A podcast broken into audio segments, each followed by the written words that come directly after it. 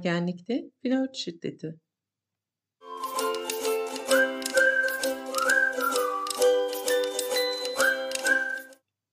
Merhaba, ben Deniz Can. Bugün sizlerle sadece evlilik içerisinde kadına yönelik bir davranış türüymüş gibi gördüğümüz şiddetin aslında ergen dünyasında nasıl yer aldığına ve flört şiddetinin hangi ilişkilerden kaynaklı olarak ortaya çıktığına dair bilgiler paylaşmayı planlıyorum. Bu bilgileri paylaştıktan sonra flört şiddetini önlemenin sonuçlarının neler olabileceğini ve bunun nasıl önlenebileceğine dair bir perspektifle yayını sonlandıracağım.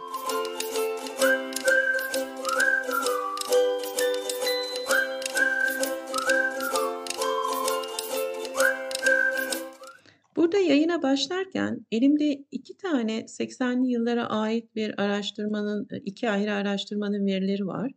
Bunlardan ilki 81 yılında yapılmış olan bir araştırmaya ait. Bu araştırmada çıkan sonuç evlilik öncesi flört ilişkilerinde yaşanan şiddetin en az evlilikte yaşanılan kadar yaygın olduğunu gösteriyor. Yani evliliğe başlamadan önce de e, flört içerisinde şiddete maruz kalan partnerler var. Daha sonra 85 yılında yapılmış başka bir araştırmanın verileri var elimde. E, bu verilere göre de evlilikte fiziksel şiddete maruz kalanların aslında evlilik öncesi ilişkilerinde de benzer şiddetlere maruz kaldıklarını gösteriyor. Bu flört sırasında şiddet gören e, partnerin şiddet gösteren kişiyle evlenmesiyle birlikte evlilik içerisinde de bu şiddetin kabul görmesi ve yaşanması durumundan daha başka bir şeyi de gösteriyor bize araştırma. Bir kere flört içerisinde şiddete maruz kalmış olan birey daha sonra o kişiden ayrılsa ve başka e, kişilerle de ilişkiye geçse bu e, ilişkideki görmüş olduğu şiddeti ikinci ilişkisinde de kabul edip yaşamaya devam ediyor. Bu da bize gösteriyor ki aslında şiddeti kabul etme, evet şu anda evlilik içerisindeki şiddetten kadınların çıkamamasının e, ekonomik ve toplumsal, kültürel nedenlerine değinebiliriz. Bunlar tabii ki var. Ama şiddeti kabul etme ve şiddet gösterme davranışı aslında e, bilinen bilinebilen, öğrenilebilen ve eğitilebilen bir e, davranış şekli. Bu anlamda ilk önce flört şiddetiyle ne olduğuna dair, flört şiddetinin nasıl görülüp fark edilebileceğine dair bir bakış açısı sunmak istiyorum. İlk olarak şiddet sadece fiziksel şiddetle ilgili bir şey değil. Aslında başka yapılan araştırmalar da bize şunu gösteriyor. Eğer ki fiziksel şiddet ortaya çıkmışsa ondan önce başka şiddet türleri ve davranışları zaten hali hazırda mevcuttur ve fiziksel şiddet bunun en somut görülen yanı olarak vardır. Bu anlamda da e, duygusal ve sözel şiddetten bahsetmemiz gerekiyor. Fiziksel şiddetin ortaya çıkmasından önce bir ilişkide e, fark edilmesi gereken duygusal şiddet türleri ya da sözel şiddet türleri nelerdir? Onlara bakalım biraz. Bunların arasında kıskançlık mesela ciddi ve duygusal şiddettir. Küçümseme, azarlama, aşırı sahiplenme, tehdit etme, bunun şiddet olduğunu iyi kötü keşfedebiliyoruz. Küfür, yıldırma, Eee, ve fiziksel şiddet olarak da, hani, tam can yakmasa bile baskı yoluyla zorla cinsel ilişkiye girme.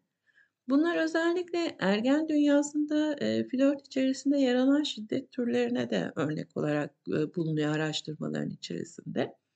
Şimdi burada birazcık bu kavramların üzerinde duralım istiyorum. Nedir, eee, nelerdir bunlar? Mesela aşırı sahiplenme ve kıskançlık aslında bir arada giden şeylerdir. Kıskançlığı bu nedenle biz genelde sevginin bir uzantısı ve, eee, bir yansıması olarak görürüz. Hani, hatta deriz ki "Seven kıskanır." filan gibi, eee, sözlerimiz de vardır. Oysa bu tamamen kişinin kendi, eee, varlığından ve davranışlarından şüphe duyma ile ilgilidir. Özünde bir güvensizlik yatar. Ya kişi kendine güvenmediği için o ilişkide seçilebilir olmadığını hissettiği için kıskançlığı partnerine yansıtıyordur ya da partneriyle ilgili, onun davranışlarıyla ilgili bir, eee, tutarsızlık olduğunu düşünüp, eee, her an için kendisini kandırabileceği hissi ve düşüncesiyle kıskançlık, eee, yaratıyordur. Tabii bunun, eee, psikiyatride, eee, ve psikolojideki açıklamaları çok farklı olabilir ama bizim, hani, günlük yaşamda, eee, basit bir değerlendirme diyelim buna. Kıskançlığa bu şekilde yaklaşabiliriz de kıskançlığın çok farklı, eee, nedenleri olduğuna da değinip geçelim. Bu kıskançlık, eee, bir şekilde kontrol etme güdüsünü ortaya çıkarır. Bu da aşırı sahiplenme. Yani, eee, sanki o kişi sadece ona aitmiş gibi. Bunları anlatırken bile, eee, aslında, hani, aşktaki o aidiyet, teslimiyet duygularının, bir anlamda çok aşırı yaşanmasıyla birlikte, şiddete dönüştüğünün farkına varabiliriz. Bu kıskançlığın ve aşırı sahiplenmenin, 2 yönlü etkisinden bahsedelim. Bir tanesi yıldırma. Yıldırmayı nasıl, yaşıyoruz, nasıl deneyimliyoruz daha çok? Diyelim ki partner, bir ilişkiye ya da başka yeni bir arkadaşlığa başlayacak, yeni bir projeye başlayacak. Yeni, yani o ana kadar var olan başka bir şeyle ilgilen ilgilenmeye başlıyor ve o konuda bazı adımlar atmak istiyor. O zaman, bir şekilde duygusal manipülasyonla, ya da kişinin kendine olan inancını, güvenini, isteğini ve şevkini, yok edecek, yerecek, değersiz ve anlamsız gösterecek bazı üslup, davranış tarzları ve sözlerle kişide, bir yılma, bezme hâli ve, bundan vazgeçme hâli yaratıyor. Tabii bu nereye dönüyor? Bireyi yine kısıtlamış oluyor ve, yeniden aşırı sahiplenmeye doğru istekli olan partnere teslim olma yolunu seçiyor. Bu, eee, yıldırma çok işe yaramadığı zaman başka bir şey çıkıyor ortaya. Azarlama ve küçümseme. Burada da, hani, birazcık daha, işte, eee, küfür ve hakaretler giriyor. Imm, işte, "Sen beceremezsin, sen beceriksizsin, yapamazsın." gibi. Yani yine kişinin kendine, eee, benlik saygısını yıkmaya yönelik davranış, söz ve tavırlarla kendini göstermeye başlıyor ve daha sonrasında ise birazcık daha işin dozu arttığında tehdit etme ortaya çıkıyor. İşte, eee, "Oraya gidersen bilmem ne olur, buraya gidersen şöyle olur." gibi sözler ve, eee, tokatlama. Yani, eee, fiziksel şiddete hâlâ siz boyun eğmediyseniz ve teslim olmadıysanız karşınızdaki kişi de, aaa, ilişki içerisinde şiddet göstermeye eğilimli bir partner ise, bu fiziksel şiddete dönüşebiliyor.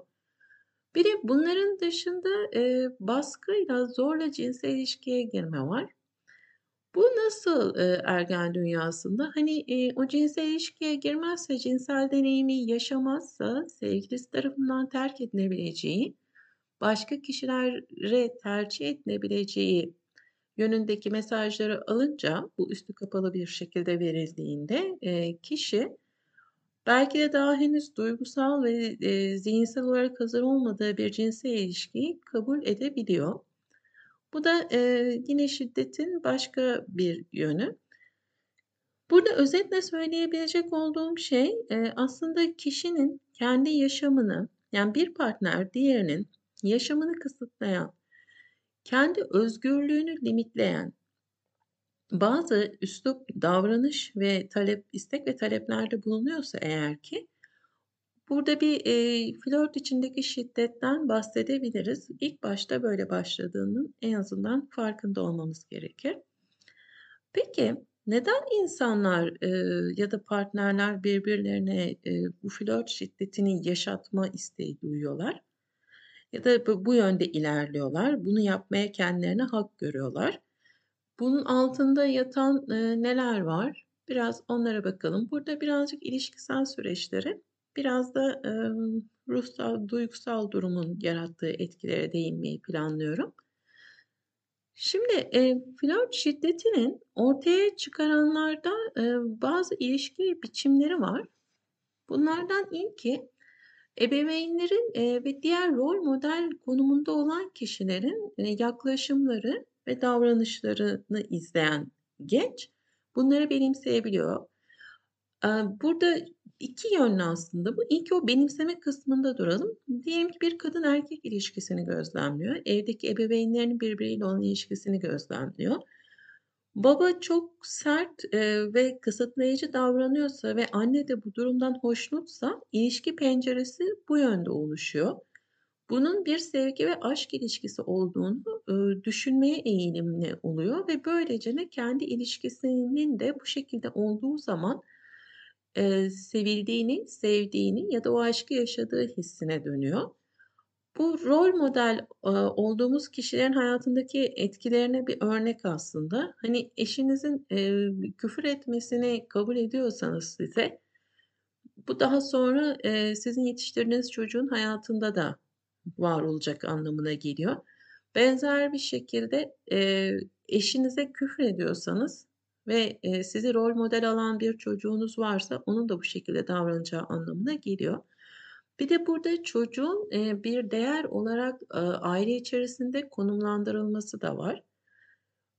Ebeveynlerin çocuklara olan davranışları, yani, onlar da bir şekilde şiddet içeren davranışlar sunuyorlarsa, bu tarz bir yaklaşım içerisindeyseler eğer ki, eee, çocuk sevgiyi bu şekilde yorumlayıp bu şekilde kabul edebiliyor. Yani, babası tarafından sürekli hizmet ettirilen, sürekli, değersiz görülen ya da, sürekli sözü kesilen bir, kızın yetişkinlik dönemine doğru geçişte ya da ergenlikte, aşık olduğu, sevdiği erkekle de benzer bu kalıplara uygun ilişkiler kurmasını çok da yadsımamamız gerekiyor. Erkekler konusunda da, işte, sürekli pohpohlanan, hizmet edilen erkeklerin kendini güç ve iktidar merkezi olarak görerek karşı cinse de bunu dayatma ve kabul ettirmeye çalışması yine, eee, göz ardı edilmeyecek ebeveyn davranışları arasında yer alıyor. Bunlarla ilgili, bazı araştırma sonuçları da var. Bunları da paylaşmak istiyorum sizinle. Aile içerisinde şiddete maruz kalanlar, kendi duygusal süreçlerini düzenleme ve kontrol etme konusunda eksik kaldıkları için de flörte eee, flörtteki şiddete yöneldikleri ortaya çıkıyor. Yani, eee, bir şekilde orada kendi, kendisi bir duygusunu ifade edemediyse, kendi varlığını gösteremediyse ve baskılandıysa bunu bir ilişkinin içerisine taşıyor ve orada kendisini göstermek, kendi gücünü ispatlamak için, eee, şiddeti kullanmayı seçebiliyor. Diğer taraftan, eee, ebeveynleri tarafından cezalandırılan, ilgisiz bırakılan çocuklar da gençlik ve yetişkin dönemlerin döneminde flört içindeki şiddete daha fazla eğilim gösteriyorlar. Burada aslında birazcık o sevgiyi alma isteği, sevgi açlığı isteğinden bahsedebilir biliriz. Yani, orada ebeveynden kendisine gösterilmeyen, aktarılmayan sevgi illa ve illa partner tarafından kendisine verilmesi gerekiyormuş gibi davranıyor. Eee, yani, ama burada tabii bir şey var. Partner sevgisi ve aşkı ebeveyn sevgisinden daha farklı, eee, bir kulvarda ilerler daha çok. O yüzden partner o sevgiyi doyuracak kişi değildir hiçbir zaman. Bir de çok uçta olan ama bence oldukça dramatik olan bir sonuç var ki bu da cinsel şiddete maruz kalmış olan erkek çocuklarının cinsel şiddet uygulama eğilimi daha fazla oluyor. Cinsel şiddet burada çok geniş. Direkt aklınıza taciz ya da ensest gibi durumlar gelmesin. Tabii ki onlar da giriyor ama, erkeğin cinsel organına yönelik olan, eee, tutumlar ve davranışlar da aslında, eee, övücü, yüceltici gibi gözükse de yine de, eee, belli bir noktadan sonra o da, eee, cinsel şiddete doğru geçen bir tablo gösterebiliyor. Özellikle bu, daha geleneksel yapıdaki ailelerde çok fazla ortaya çıkabiliyor. Ve bir şekilde onu ilişki içerisinde kullanmaya çalışıyor. Yani, bu açıdan da düşünmeniz iyi olacaktır. 2'nci olarak ergenlerin flört içerisindeki şiddeti kabul etmelerinin altında yatan nedenler arasında ise, arkadaşlarının ve yakın çevrenin ilişkinin nasıl olması gerektiğine dair olan düşünce ve kalıpları. İlk kez kendi cinsiyetine dair cinsiyetini keşfeden ve bu cinsiyet üzerinden karşı cinsle ilişki kuran gençler arkadaş gruplarının sevgili ilişkisini tanımlamalarına ve nasıl olması gerektiğine dair olan düşüncelerini gerçek ve doğru olarak, kabul edebiliyorlar. Buradaki etki de daha çok evden, eee, geliyor aslında yine. O çocuklar evin içerisinde yaşanan kültürü arkadaş gruplarına taşıyorlar. Bununla ilgili bir örnek anlatacağım size. Kendi kızımla yaşadığım bir şey. Şu şekilde yaklaşabiliyor gençler evde gördüyse, işte, erkek adam dediğin kadına böyle davranır. Bu iyi bir davranış da olabilir, kötü bir davranış da olabilir. Kadın dediğin böyle davranır. İşte, kadının nasıl olması gerektiğine dair olan düşünceler ve, eee, davranış şekilleri ve beklentiler, aaa, orada erkek olan gencin kız arkadaşından beklentisini şekillendirebiliyor. Bunun dışına çıktığında onu kısıtlamaya kalkabiliyor. Emm, bu daha çok aslında, şurada sorun yaratıyor. Kadının daha pasif olması ve boyun eğmesi gerektiği ile yorumlandığında kadının, eee, biçimi ya da yapısı, o zaman erkek daha aktif ve atılgan oluyor. Eee, o zaman da, işte, bu altta yatan, eee, şiddeti tetiklenmiş oluyor. Bu düşünce, eee, de aslında bu düşüncenin etrafında yaygın olduğunu gören genç de kendisine yönelik olan baskıyı ve cezalandırmayı, eee, bir şekilde kabul etmesine eğilimli hâle getiriyor ona. Şimdi burada örnek şöyle, kızım bir gün okuldan geldi. Şu anda 12 yaşında, bu 11 yaşındayken filan oluyor. Okulda olup bitenleri anlatıyor. Bir erkek arkadaşlarıyla, işte, böyle oynarlarken, o erkek arkadaşlarının sırasındaki eşyaları döküyor. Sıranın sahibi kendisi döküyor. İşte, defteri, kalemi, eee, yere atıyor, çarpıyor mu ne oluyorsa artık. Benim kızım ve diğer kız arkadaşı da onun eşyalarını topladıklarını anlatıyor. Ben de şu soruyu sordum: "Neden topladınız? Yardıma mı ihtiyacı vardı ve o neredeydi?" "E, erkekler toplamaz zaten anne, o yüzden biz topladık." "Bunu sana kim söyledi?" diye sorduğumda çünkü, hani, bazen, hiç farkında olmadan kendimiz de bazı aktarımlarda bulunabiliyoruz. Yanındaki kız arkadaşının söylediğini, eee, söyledi ve ben, eee, mesela, hani, evde o kadar özenle bu konu üzerinde dikkat etmemize rağmen, babası da, hani, kendi işini sürekli başkalarına yaptıran birisi olmamasına rağmen onun bir anda dışarıdaki bir arkadaş grubundan bu etkiyi alıp da onu uygulamaya geçirmesi ve inanıyor olmasına çok şaşırdım. Tabii oturduk ve bunun üzerine konuştuk. Eee, daha sonra belki kendi içsel sürecinde başka bir değerlendirmeye girmiştir. Bunu tekrarlamayacağını umuyorum, istiyorum ve düşünüyorum. Burada, eee, tam da şuraya geçebiliyoruz. İşte, bu örnek iyi denk geldi aslında. Imm, flört şiddeti aynı zamanda kültürel olarak cinsiyete yüklenen anlamdan da besleniyor.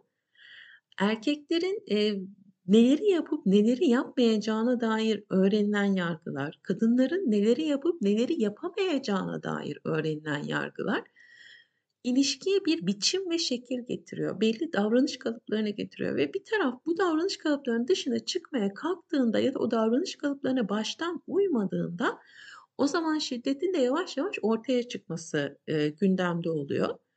Burada mesela neler var? İşte, erkeklerin kadınları kontrol etmesi ve yönetmesi normal, sıradanmış gibi, bu değiştirilemez bir davranışmış gibi görülmesi.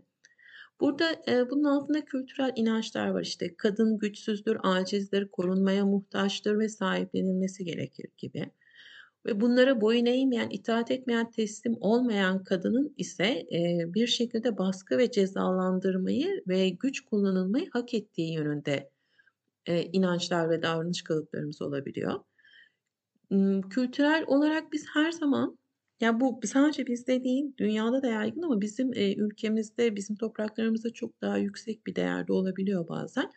Erkeklerin daha güçlü olduğuna, inanılıyor ve kadınlar da buna inanan kadın sayısı da böyle azımsanmayacak öl ölçüde. Kadınların erkeklerden daha güçsüz olduğuna inandığı zaman, kadınlar daha pasif, daha edilgen bir, eee, rol biçiyorlar kendilerine. O zaman da erkeğin bunu gösterebi bu sevgiyi göstermesinin yolunu ise onun gücünü ve sahiplenmesini ve bir şekilde kıskançlığını partnerine yansıtması olarak görüp algılıyor. Yani, aslında Bir kadın kendisine yöneltilen sevgiyi, sahiplenilmeyi, aşırı sahiplenilmeyi, kısıtlanmayı sevgi olarak yorumladığı sürece, eee, flört şiddetini de kabul etmiş oluyor. Burada, eee, temelde, yani, bunu bu düşünce içerisinde, eee, yatan başka bir şey var. Bu düşünce yelpazesi içerisinde erkeklerin kadınlardan sorumlu olduğuna inanmak. Yani, bir kadının hayatını bir erkeğin kolaylaştırması gerektiğini düşünmek.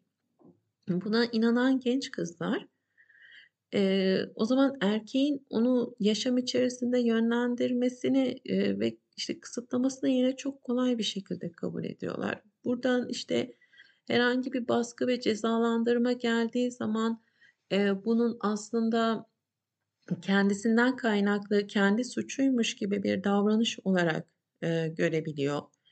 Erkek güçlü olduğu için onu tahrik etmesinin yine kendisinden kaynaklı, eee, bir hataymış gibi görüp nitelen niteleyebiliyor.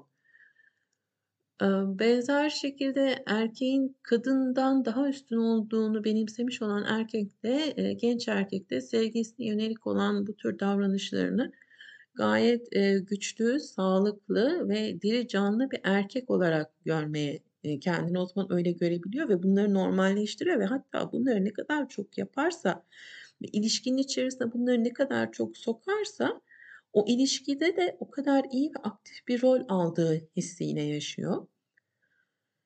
Burada, eee, ailelere bir parça bir sorumluluk düşüyor. Bu kültürel örüntülerden, erkek ve kadın tiplemelerinden, emm, bu tür yaklaşımların, bu tür kurulan ilişkilerin şiddete, emm, zemin hazırladığının farkında olmamız, eee, gerekiyor.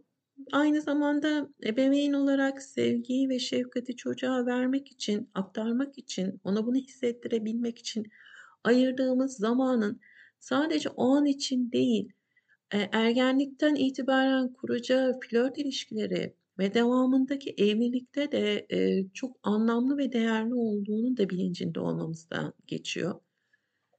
S ya, sevgi, özen, ilgi gibi ihtiyaçları yeterince karşılanmayan, sevgiden yoksun bırakılan, düşünceleri reddedilen gençlerin hem şiddeti uygulamaya hem de gerçek sevginin nasıl olduğunu, nasıl bir insana değer katabileceğini, güçlendirebileceğini, cesaretlendirebileceğini deneyimlememiş olanların da flört şiddetini ve devamında da evlilik şiddetini kabul etmesine, temel hazırladığının bilinciyle yaşamamız gerekiyor. Flört bitince, şiddet bitmiyor aslında. Yani bu evliliğe taşınması ve evlilik içindeki şiddetin yaygınlaşmasından yol açtığından bahsettik. Eee, bu burada daha farklı bir şey söylüyorum. Diyelim ki, işte, flörtte bir şiddet yaşandı, eee, bitti. Evlilikte bir şiddet yaşandı, eee, o da bitti. Ha, yeni ilişkiye geçince başlıyor dedin diyeceksiniz. Şimdi bunu da tekrar etmeyeceğim. Burada aslında, eee, yaşamın içerisinde de bireysel yaşantıya da bir etkisi var. Bir değil, birden çok etkisi var. Onlardan bahsetmek istiyorum biraz. Eee, flört şiddeti aynı zamanda kişide yeme bozukluklarını ortaya çıkarabiliyor. Eee, duygusal açlıkla çok aşırı yeme, ezilmişlik hissiyle ya da hiç yememe gibi. Sigara ve madde kullanımına neden olabiliyor. Eee, depresyon ve kaygının artmasına, ilişkilere duyduğu güvenin zedelenmesine, kendine duyduğu güvenin zedelenmesine, yaşama olan inancının zedelenmesine gibi birçok psikolojik etkisi olan, eee, ve yaşamdaki, iii, alacağı hazzı, doyumu kısıtlayan, kendine, eee, fiziksel bedenine ve, duygusal sağlığına da zarar verecek davranış örüntüleri içerisine girmesine neden olabiliyor. Bu yüzden sadece ilişkiler içerisinde değerlendirilmesi değil, daha yaygın bir, perspektifle bakılması gerekiyor. Çünkü flört şiddetinin etkileri çok geniş bir yelpazede hayatın içerisinde yer alabiliyor. Burada gerçekten tehlikeli olan aslında flört ya da evlilik içindeki şiddetin sevgi ya da aşkla ilgili olarak görülmesi. Diğeri ise şiddet göstereni affetme, yani, eee, onunla yeniden ilişkiye dönmek oluyor. Eee, bir kere yaptı, onu affediyorsunuz. Bu onun genelde sıklıkla 2'nci kez yapmasına ve 2'nci kez içerisinde aynı zamanda o şiddetin artmasına neden oluyor. Burada evlilik içindeki şiddetin, eee, kadınlar tarafından yine değinmek istiyorum. Yani, şu anda belki affedilmesine, işte, ekonomik ve kültürel baskılar neden oluyor gibi bir yaklaşım da olabilir ama bu affedildikçe ve yeniden o ilişki yaşanmaya devam ettikçe şiddetin önünün, eee, kesilmesinin mümkün olmadığını da, eee, bir kez daha değinmek istiyorum. Burada Berfin Özek'i hatırlıyor musunuz? Berfin Özek, eee, hani, yüzüne kezzap atılan genç kız. Eee, şiddeti kendisine gösterilen, yani, çok uç bir örnek.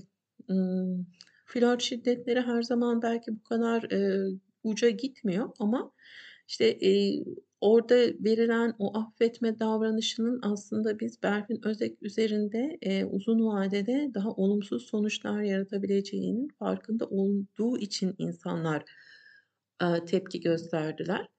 Bunu kendi hayatlarınızda ve yakın çevrenizde de, eee, uygulayabilmek ve bu farkındalığı yaşatabilmek, yaymak, sürdürmek bu anlamda, eee, çok önemli ve değerli.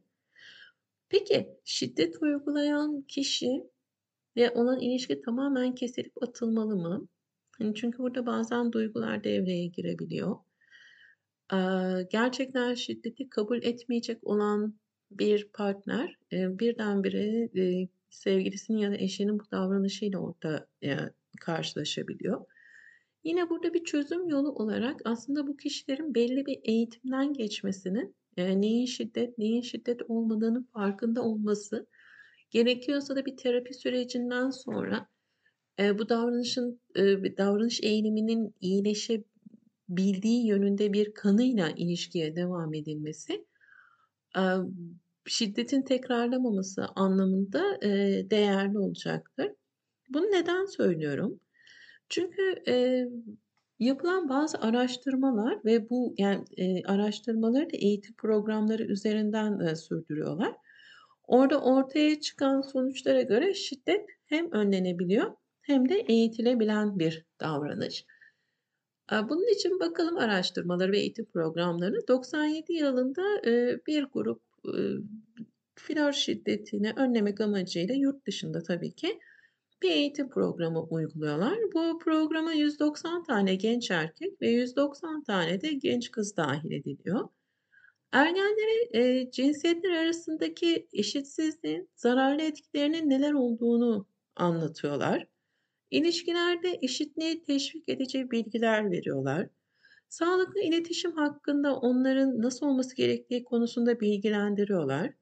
Şiddetin sorun çözme aracı olmadığını anlatıyorlar ve bu böyle bir süre devam ediyor. Tabii çeşitli öğretme, eee, teknik yollarını deniyorlar ve programın sonucunda genç erkeklerin ve genç kızların, yani her ikisinin de hem şiddet eğiliminin azaldığını hem de şiddeti daha az kabul edici duruma geldikleri sonucuna ulaşıyorlar. Devam eden yıllarda bu böyle tek bir, eee, araştırma sonucu değil ya da eğitim programı sonucu değil.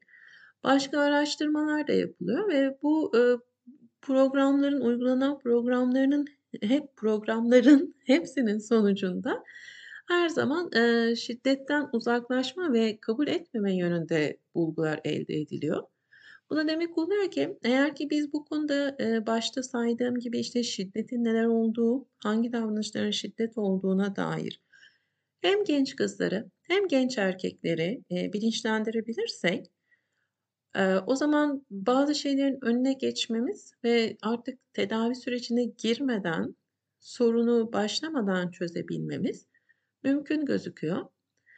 Eee, biz her gün ülkemizde, eee, kadına yönelik şiddetten, kadın cinayetlerinden, eee, bahsediyoruz. Bununla ilgili haberler okuyoruz, tepki gösteriyoruz. Eee, bu konuda bunu önlemeyle ilgili, mücadeleler, çabalar devam ediyor. Belki de, yapıcı bir adım olarak, ortaokul ve liselerde rehberlik servisleri bu tür şiddet davranışlarının neler olduğuna dair, bilgileri çocuklarla paylaşabilirler. Buna benzer bir, eğitim perspektifinin uygulanması, gençlerin uzun vadedeki sağlıklarına, yardımcı olacak bir, eee, eğilim ortaya çıkarabilir. Ama tabii bunların, eee, okullarda ortaya çıkmasını beklemeden önce, eee, bizlerin hiç mi yapabileceği bir şey yok? Bence çok şey var. Birazcık bunlara değinelim. Sonra da artık yayını toparlayalım. Kendi çocuklarımızı kendimiz bilinçlendirebiliriz. Hani, benim anlattığım örnekte kızımın eve bununla gelmesi, aslında birçok şeyi anlatıp da onunla konuşup, tek bir gün bununla gelmesi çok iyi bir şanstı. Yeniden biz bu konuyu onunla konuşma, şansı yakaladık ve, eee, bu bu yaşlarda, yani, ergenliğin ilk başlarında şöyle bir davranış da oluyor. İşte, kızlar ve erkekler cinsiyet olarak birbirinden ayrıldığı için arkadaş grupları da ayrılıyor. Bu sağlıklı bir süreç. Buradaki, bakış açıları kendi içlerinde ne kadar, sağlıklı olursa birbirlerine aktarımları da birbirlerini etkilemeleri ve yapılandırmaları da o kadar güçlü ve sağlıklı olabiliyor. O yüzden, aslında siz kendi çocuğunuzu evinizde bu konuda bilinçlendirdiğiniz sürece ve bunu yaşanılır kıldığınız sürece o çocuk dışarıya çıkıp okula gittiğinde ve sosyalleştiği her an inanın ki çevresindeki diğer insan arkadaşların da bu yönde bilinçlenmesine, eee, katkı sunuyor. Bu anlamda, eee, çok da değerli buluyorum bunu. İlk önce aslında burada daha ona bunları öğretmeden önce biz kendi yaşantımızda neleri nasıl yorumladığımıza ve ilişki içinde neleri kabul ettiğimize bakmamız gerekiyor. Mümkün olduğu kadar bunları değiştirebilmemiz gerekiyor. Eee, yine buradaki flört şiddeti ve evlilik içindeki şiddetle ilgili davranış türlerinden birisini siz yapıyor ya da bunu kabul ediyorsanız, eee, bunun değiştirilebilir olacağının olduğunun farkında olarak bazı sınırlar çizip farklı yönlere doğru eğilmeyi seçebilirsiniz. Eee, bu rol model olarak ve ebeveyn olarak Eee, rol model kısmında diyelim ki, eee, ergen çocuğa örnek, eee, teşkil edecektir. Bir ebeveyn olarak da çocuğunuza daha fazla sevgi ve, eee, şefkati içeren, onunla birlikte eğlenebileceğiniz zamanlar, eee, yakı yaratmak, bunun için zaman ayırabilmenin, eee, öneminden bahsettim. Bunu seçebilirsiniz. Yani onunla birlikte zaman geçirmeyi, ona bir şekilde sevildiğini ve değerli olduğunu hissettirmeyi ki ergenlikte bu gerçekten en az çocuklukta olduğu kadar önemli bir, eee, kavram ve süreci işaret ediyor. Ve, eee, her zaman için şunu aklınızda tutmalısınız, hepimiz tutmalıyız. Kendimize yapılmasına izin verdiğimiz her davranışın bir şekilde çocuğumuzun hayatında bir örnek teşkil ettiğini ve genelde de bunların normalleştirilerek çocuğun zihninde yer ettiğini eee, bilincinde olarak yaşamalı ve buna uygun ilişkiler kurmalıyız.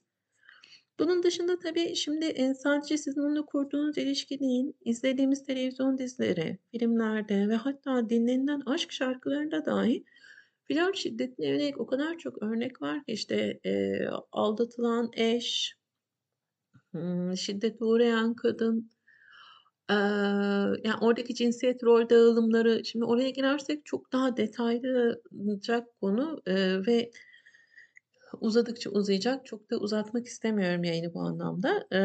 Oradaki cinsiyet rollerinin de farkında olup onlara da farkındalıklı bir bakış açısıyla yaklaşmak gerekiyor. Şarkı sözlerinde, hani, şu çok aşırı sahiplenici, kıskanıcı olan sözler vardır ya, "Ya benimsin ya ya kara toprağın." Aslında bunların da bilinçte sevgiye dair bir tanım ve yer yarattığının farkında olarak, eee, o tür şarkıları da dinlerken birazcık kendinize dönüp bakmanız gerekebilir. Eee, burada tabii şu çok önemli, kaliteli ve temiz içerikleri seçmek, izlemek, dinlemek tabii ki çok anlamlı, eee, ve, eee, bunun önüne geçebilen bir şey ama tabii bunun da şu anlama gelmesini istemiyorum. Yani, "A, evet, bu çok çirkin, kapat televizyonu. Bu şarkı bilmem ne, bunu dinlememeliyiz." Eee, bu iyi değil, burada şu var, işte, sürekli olumsuz etkilerine odaklanarak ondan uzaklaşıp kaçmak, eee, buna çözüm değil. Bunun yerine daha cesurca bir adım atmak gerekiyor. Bu da nedir? Eee, onun orada aktarmış olduğu düşünce sistemi ve mesajlar üzerine konuşabilmek, değerlendirme yapabilmek. Bunu da çok abartmamak gerekiyor. Yani çocuğun da, hani, bütün yaşam sevincini, eee, karartıp, işte, ya da kendinizin de her şeyin içerisindeki olumsuz mesajı görüp ona uygun sadece Aaa, bu tür mesajların olduğunu bilmek ve bunları da, eee, belki bir espri, eğlence, keyif konusu hâline getirmek, eee, durumu ciddiyetinden uzaklaştırmak, yani onun ciddi ve yaşanılabilir bir şey olduğu kısmından uzaklaştırabilmek dahi, eee, çok yapıcı ve kaldırıcı, yani güçlendirici bir etkisi olacaktır.